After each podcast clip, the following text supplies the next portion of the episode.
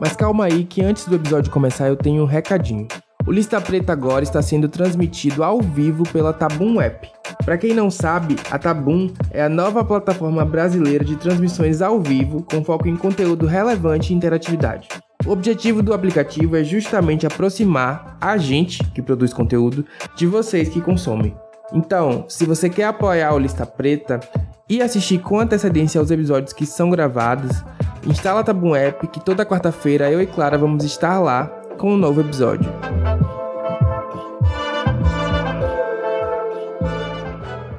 Estamos dando início a mais um episódio do Lista Preta Podcast. Clara Marinho, como vai você? Vou bem, com saudade. Oi, Listers! Estamos de volta, mais um episódio no ar. Hoje a gente trouxe uma convidada muito especial. Quem não é de Salvador, talvez não conheça, mas ela é famosérrima aqui em Salvador e região metropolitana. Paulilo. Ela que é responsável por um dos maiores... Na verdade, pelo maior paredão LGBT... do Nordeste. Que dirás do Brasil. Paulilo, fala com a nossa audiência. Boa noite, meus amores. Boa tarde, bom dia. E aí? Paulilo Paredão. Você já ouviu esse hit? Que delícia estar aqui com vocês. Muito obrigado pelo convite. Graças a Deus. A gente convidou a Paulilo porque a gente acha que esse movimento do Paulilo Paredão ele tem que ser, extremamente divulgado em todos os lugares, porque é uma parada muito boa e daqui, que merece, sei lá, todo o destaque do mundo, e virar uma festa nacional, enfim. Então, quem não conhece, esse episódio vai ser para vocês conhecerem.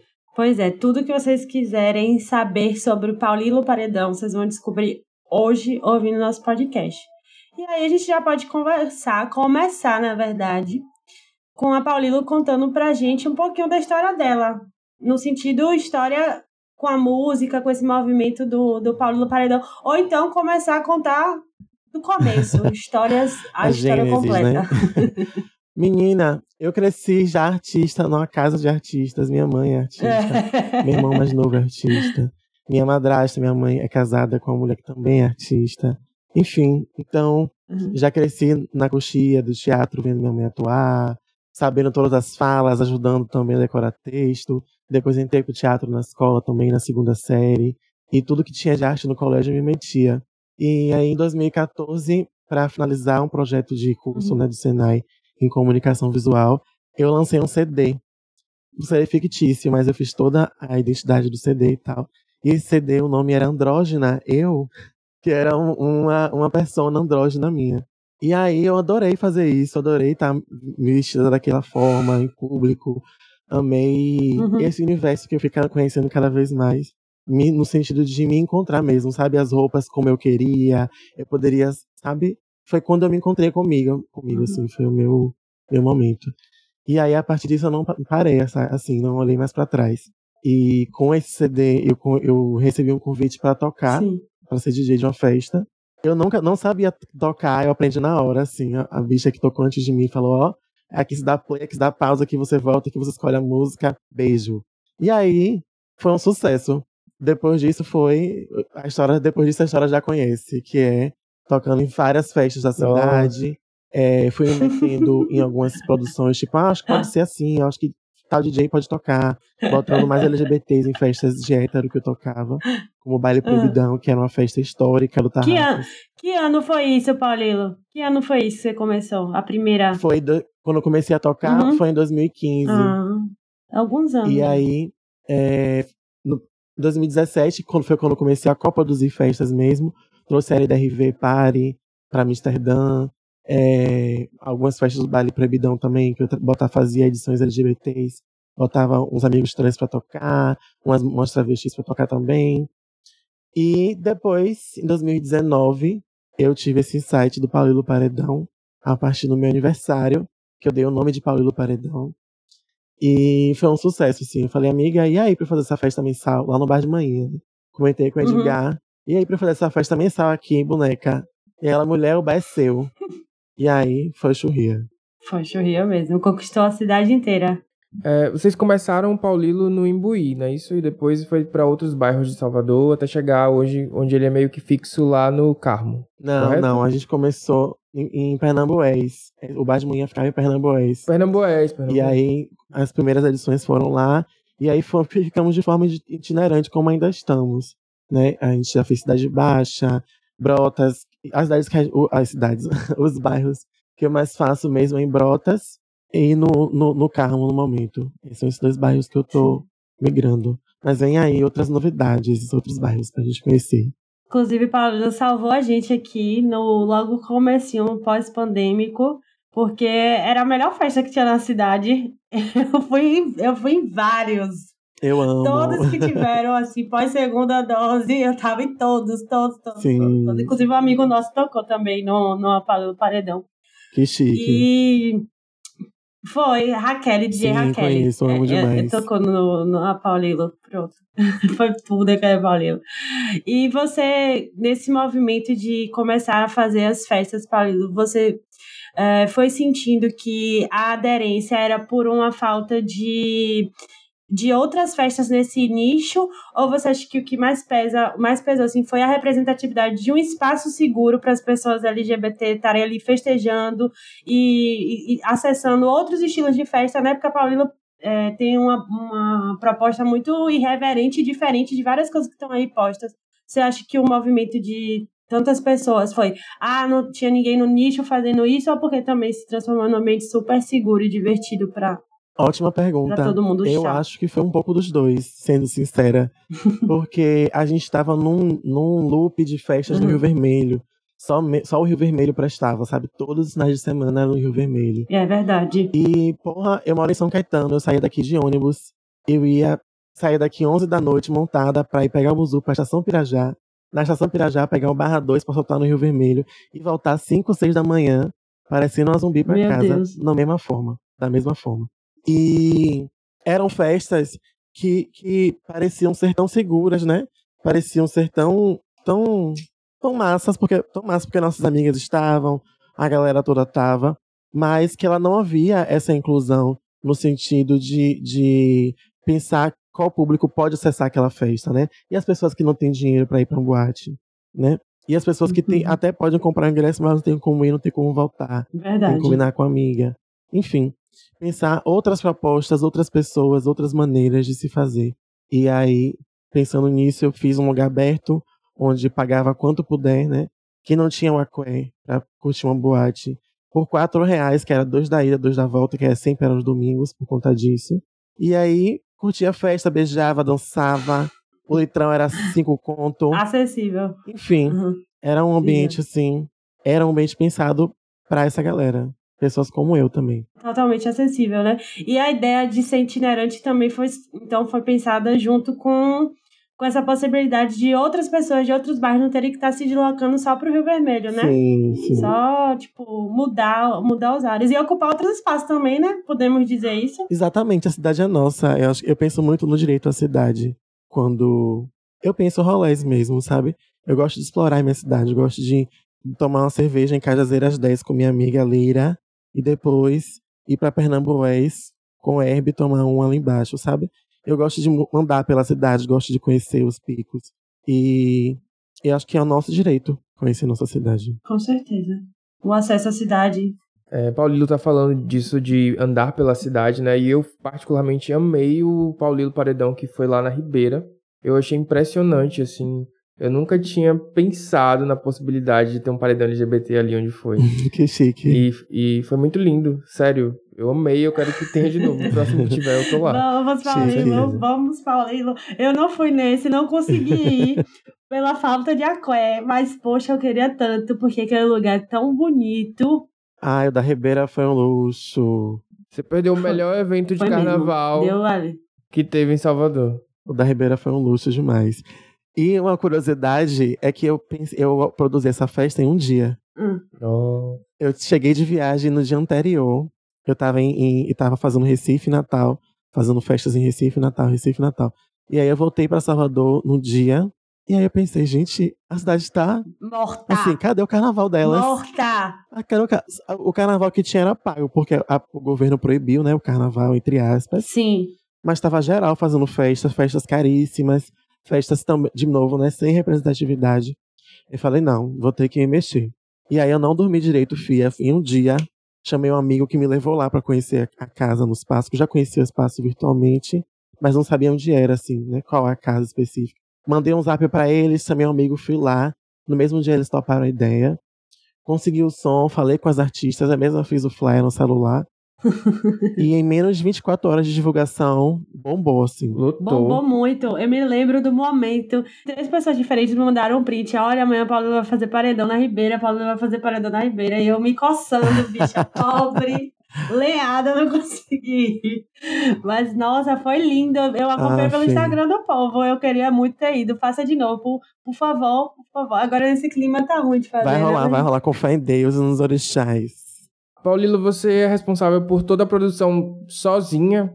É sempre você que faz tudo nos eventos? Sim, sim. É, principalmente o pré, né? O pré-evento.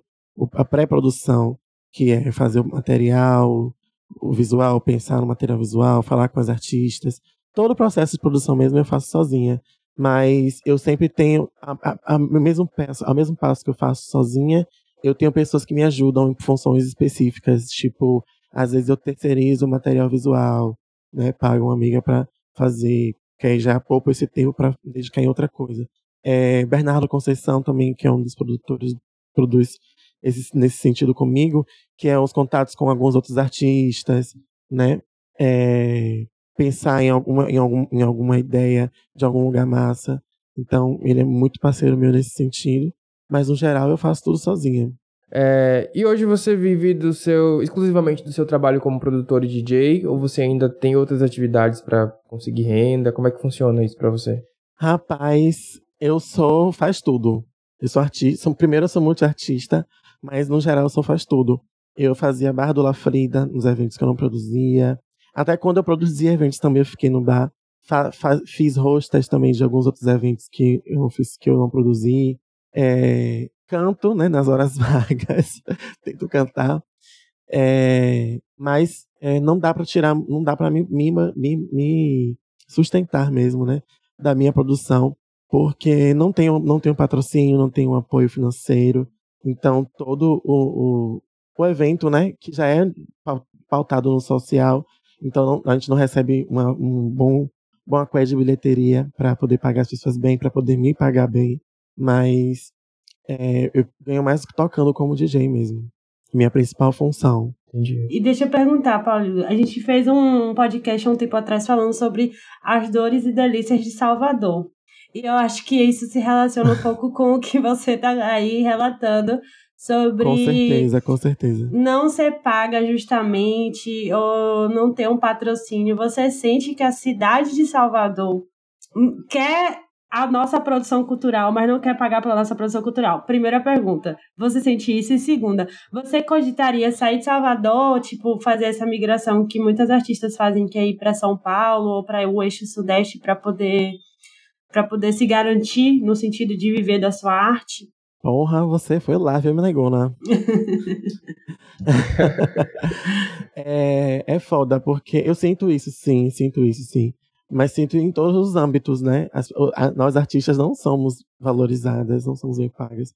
Aqui na nossa cidade, e eu acho que é uma coisa também muito do local, das pessoas não darem valor ao nosso, né? Ao seu, qualquer local. Então, quando eu vou para Feira de Santana, quando eu fui para Recife, para Natal, sabe? Eu fui muito bem recebida, muito bem acolhida. As pessoas me olhavam como, ó, bicha, eu me senti vai de Sangalo fora de Salvador. Porque as pessoas sabiam minhas músicas, pediam para tirar foto. E não nesse sentido de tietagem, né? Isso não é um problema, a falta de tietagem. Mas a falta de valor mesmo. As festas lá eram as caras, por exemplo, e as pessoas pagavam por isso, entendeu? Não sei também se é pela novidade, né? Porque eu toco em todos os finais de semana, eu toco em Salvador. Então também, não sei se é essa exclusividade de não estar nessa cidade causa esse alvoroço. Mas, uhum. Falando de dinheiro, é babado. É babado, assim, negativamente. Eu não consigo viver bem produzindo um evento que é tão foda, que é tão rico. Sim. Né? Mas eu também... que é tão necessário. Exatamente, é tão necessário.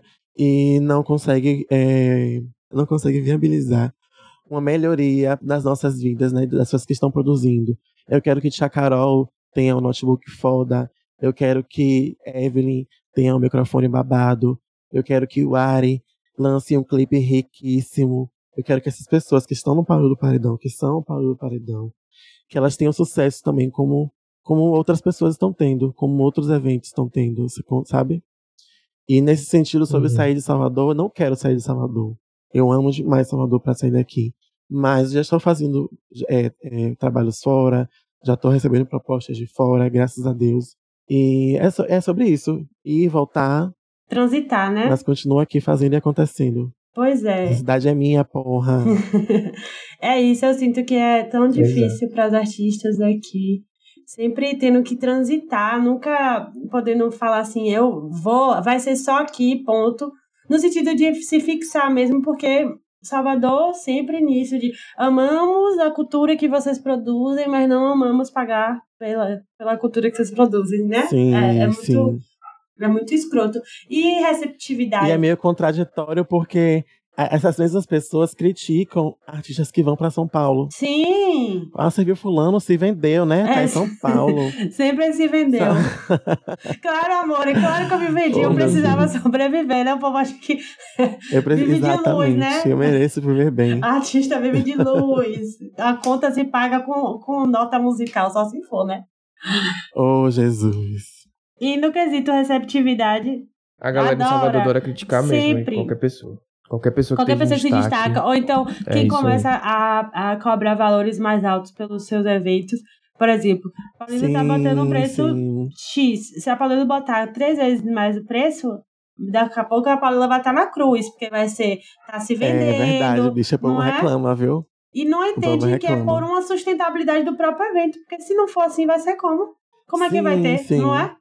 Eu acho que isso falta também. Inclusive, bicha, se você quer que seu evento lote, me contrate. Alô, contratantes. Fazendo aquela propaganda. Gente, lota real. Paguem. O nome Paulilo Paredão é suficiente para lotar qualquer casa. Alô, contratantes que estão nos ouvindo, viu? Fiquem atentas. E sobre a receptividade, Paulilo, você acha que Salvador é a cidade que recebe bem um evento LGBT com todas as letras escritas, escancarado? Ou você encontrou dificuldades para achar locais que acolhessem essa demanda nessa rotatividade? Porque se a gente ficasse parado só no Rio Vermelho, a gente tem a noção que seria bem recebido, porque já tem esse histórico. Mas enquanto você rodando pela cidade, você encontrou essas dificuldades, encontrou problemas de receptividade, ou você teve uma boa receptividade? Encontrei também problemas de receptividade. Por exemplo, eu fiz uma edição na cidade... Eu fiz essa edição da Ribeira. Ela foi a segunda na Cidade Baixa. Sim. Eu já tinha feito outra. Uhum. Foi a nossa terceira edição oficial. E flopou a festa, porque as pessoas não queriam... Tipo, não sabiam como ir. Ou as pessoas também têm preguiça de ir para lugares novos, né? Sim. E no La Frida, por exemplo, as primeiras edições antes da pandemia e tudo mais... Não foram um grande sucesso, sabe? Uhum. Deu uma galera massa, mas não foi assim um evento que lotou, sabe? Porque as pessoas têm esse problema de ir pra lugares novos. Isso é um babado, infelizmente. É verdade. Muito ruim. Mas eu gosto de provocar. Eu sou inquieta nas minhas ideias, nas minhas produções. Eu sou muito inquieta. A gente passou, né, por um momento... Um momento não, 2 anos. Sem festas por conta da pandemia e tudo. Como é que foi esse processo pra você? Oh, foi horrível. Foi uma experiência muito desesperadora. Porque meu trabalho é rua, né? Sim. Eu vivo na rua o tempo todo, trabalhando. Tudo meu na rua. Então, tá presa em casa foi horrível. E principalmente sem dinheiro. Porque, novamente, a rua, né? Meu trabalho, não tinha como trabalhar. E aí, quando surgiu uma live aqui, outra colar, era R$50. Era babado. Foi babado, mas foi um momento também de... Ah, eu não sei, foi bom e foi ruim, sabe? Sim. Foi me questionar, me reconectar com outras coisas. Mas, falando financeiramente, falando de trabalho mesmo, foi bem ruim. Foi bem ruim. Nesse sentido. Mas produzi meu EP todo na pandemia. Foi? Ai, que ótimo. Então foi interessante nesse sentido. Eu escrevi as letras, pensei todo o conceito já há um Chique. Tempo. O ócio criativo, né? Dá uma possibilidade. Esse cachorro é aqui? É aqui, só um momento. Ah. Eu vou... É porque aqui minha vizinha tem um monte de cachorro aí, fica latindo toda hora. E aqui que mais cedo tava tendo paredão, eu ainda falei pra Alexandre, amigo, tá tendo paredão, homenagem a Paulilo. Por quê, bicha? O som lá no alto, eu falei, como é que eu vou gravar podcast com esse som desse jeito? Mas graças a Deus eles aquietaram agora, porque se deixar, minha filha, é paredão aí. Segunda a segunda. É uma situação. Graças a Deus. Podemos... Tá, a gente tá falando da pandemia e de como foi esse processo pra você. Você disse que teve um lado bom e um lado ruim, porque você ao mesmo tempo Sim. ficou sem grana, né, por conta da falta de shows, mas foi um momento de descoberta. O Paulilo Paredão, ele é responsável aí por, eu não vou dizer tipo evidenciar, mas assim, também colocar em evidência diversos nomes, como por exemplo a Travestis e uma galera da cena independente de Salvador que tá sempre por lá e a gente acaba conhecendo. Como é que funciona isso, assim? É uma parada que as pessoas vão se agregando, é pensado. E vocês tinham noção, por exemplo, de que a Travestis ia explodir e acabar colaborando com o Pablo Vittar, por exemplo? Como é que funcionou tudo isso? Bom, eu sou muito... Esse negócio que eu falei, né, anteriormente sobre ser inquieta e tal, eu gosto de mexer nas coisas, né? E eu gosto de apresentar coisas novas para as pessoas. Gosto da novidade, gosto do novo. E o novo vem esse lugar de conhecer o independente, né? A cena independente de Salvador é muito forte, é muito rica, é muito plural. E eu tô sempre ouvindo coisas novas, e tentando conhecer esses artistas. E através de conhecer, a partir disso, né, de conhecer esses artistas, eu gosto de colocar eles em alguma evidência, colocar em festas que eu produzo. Né? Eu não produzo só o Paulilo Paredão, por exemplo. Tem o de Quebrada, tem o Bad Kids, tem o Paulilo Convida, que são outros espaços que eu agrego sempre o underground, a artista independente, artistas diferentes, sabe? E é isso, eu acho que eu não estaria fazendo meu trabalho certo se eu não fizesse isso, se eu não desse a oportunidade para essas pessoas, sabe? Tocar músicas inéditas. Você acaba fazendo uma curadoria, não sei se a palavra certa é curadoria, né? Mas você Sim. sempre tá ali procurando pessoas novas para introduzir na cena, dar uma visibilidade. Sim, e as pessoas que estão indo no Paredão, porque estão indo lá ver você tocar, acabam, por consequência, conhecendo esses novos artistas, né? Então serve também como uma incubadora. Podemos dizer isso, né? Sabe? Como uma incubadora para novos artistas. Porra, você foi foda agora. Estarem apresentando e nascendo ali para a cena soteropolitana, né? É verdade. Eu acho que eu vi Bad Evelyn. Sim. A primeira vez eu acho que eu vi Bad Evelyn foi no Paulilo Paredão. Ah, o primeiro show dela foi lá. Ah, então foi isso também. O primeiro show da Travestis também foi lá. Muito foda. O primeiro show de Wari foi comigo. Enfim, várias artistas tiveram... Esse lançamento com a gente, comigo, né? Gosto de tocar músicas inéditas também, elas me mandam demos pra eu tocar nas festas. Eu acho que eu não estaria fazendo meu trabalho se não fizesse isso também. Não é sobre mim, é sobre a gente. Aí, Paulilo Paredão lançando nomes no mercado soteropolitano e nacional também. Exatamente. Babado. Perfeita. E nacional, sim. E a gente de muitíssima qualidade. E, Paulilo, você pode contar pra gente, sim... as coisas que você mais gosta, primeiro de ouvir e depois de tocar. E lá no final você vai ter que indicar alguém, viu? A gente sabe que você é incubadora, que a gata tá atenta a tudo. Passada. Então já prepare os nomes, eu que no amo. Final você vai dar umas dicas. O que eu gosto de ouvir, Ludmilla. Sou muito Ludmilla. Ai, meu amor. Vai ter Lud Session aqui, viu? Eu sou muito Ludmilla. Somos. Ai, tô ansiosa, eu quero muito tocar. Espero que Ludmilla ouça esse podcast. E me contrate pra fazer a abertura do show. Alô, Ludmilla! Manda mensagem pra Lud. Eu ouço muito também Liz Cavéria. É uma menina do rap aqui de Salvador. Ela faz plug, que é uma delícia. É uma música, assim, pra você digitar, fuder. Pra você estar com alguém conversando ela de fundo. É uma música, assim, universal. É muito gostosa. Ah, ouço muito Mariah Carey, que sou muito fã também Sim. dela. Enfim, ouço muito meu EP, estou viciada no meu EP. Bom gosto. E o Ari é um artista muito foda que eu ouço também. E Nininha Problemática. São pessoas que eu ouço muito. Pessoas que eu vou no YouTube e boto assim, ó. Ouvir todos, e, sabe? São ex Duquesa, amo Duquesa, sou viciado em Duquesa também. E bota todo mundo. São artistas que eu boto pra ouvir a discografia. E a outra pergunta era o quê? E ouve tudo. O que eu tô ouvindo. Eu perguntei o que você gosta de ouvir, o que você gosta de tocar nas festas, assim, qual o estilo que você acha que mais agita a pista, ou então que a galera mais recebe bem? Bom, no meu set eu faço muita baianidades, né? Uhum. Eu não faço só, faço muito baianidades. E aí eu, depende muito da vibe, mas uma coisa que eu gosto muito de tocar é pagode, que é que a galera mais embrasa pedindo assim, vai ter paredão, né, Paulilo? Aí eu, meu amor, com certeza, bota pagode. Bota pagode, cadê o pagode aqui? Desce a porra com a xereca. Isso é como se fosse um paredão pra mim. E aí tem que ter pagode, tem que ter um bora, bora, bora. Tem que ter já dei pro seu marido. Tem que ter murro na costela do viado. Enfim, gosto muito de tocar a rocha também. Hits internacionais. Porque é um momento que eu gosto de mexer com a memória, né? É a minha memória também, eu cresci ouvindo lambada, a rocha, né? Então, é esse momento que eu gosto de trazer as pessoas pra mim. Dizer, você vai dizer, quem é essa DJ aí? Quem é essa gostosa? Aí as pessoas, é Paulilo, você não conhece, não? É esse momento da rocha. É verdade. É tão bom o set de a rocha, né?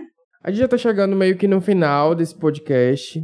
E a gente queria saber quais são as suas projeções pro Paulilo Paredão no futuro. O que é que você planeja? Já tem alguma coisa encaminhada aí? O que é que vai rolar?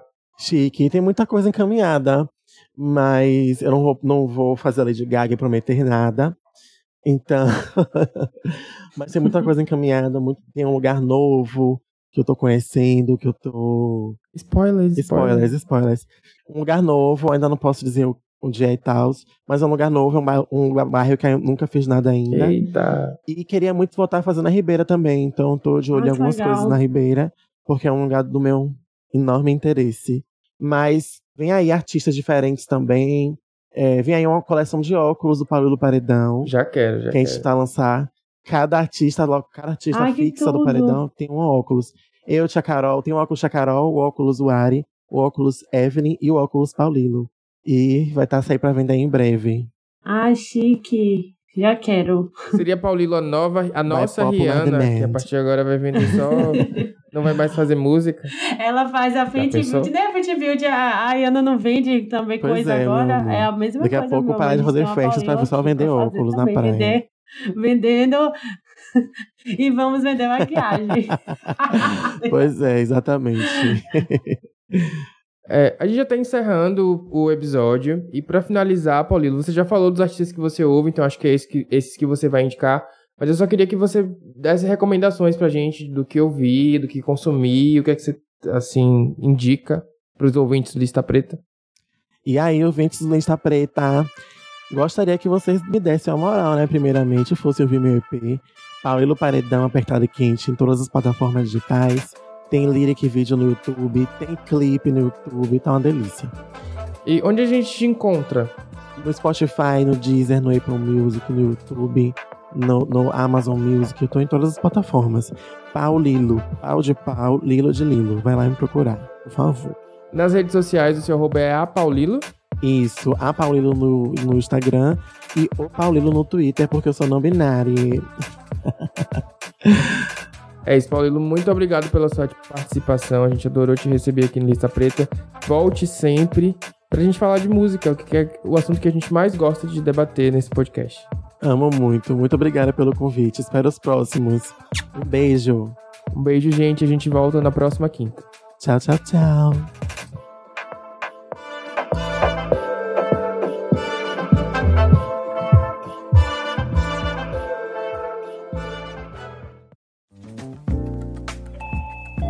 Você ouviu uma edição FonoHouse.com.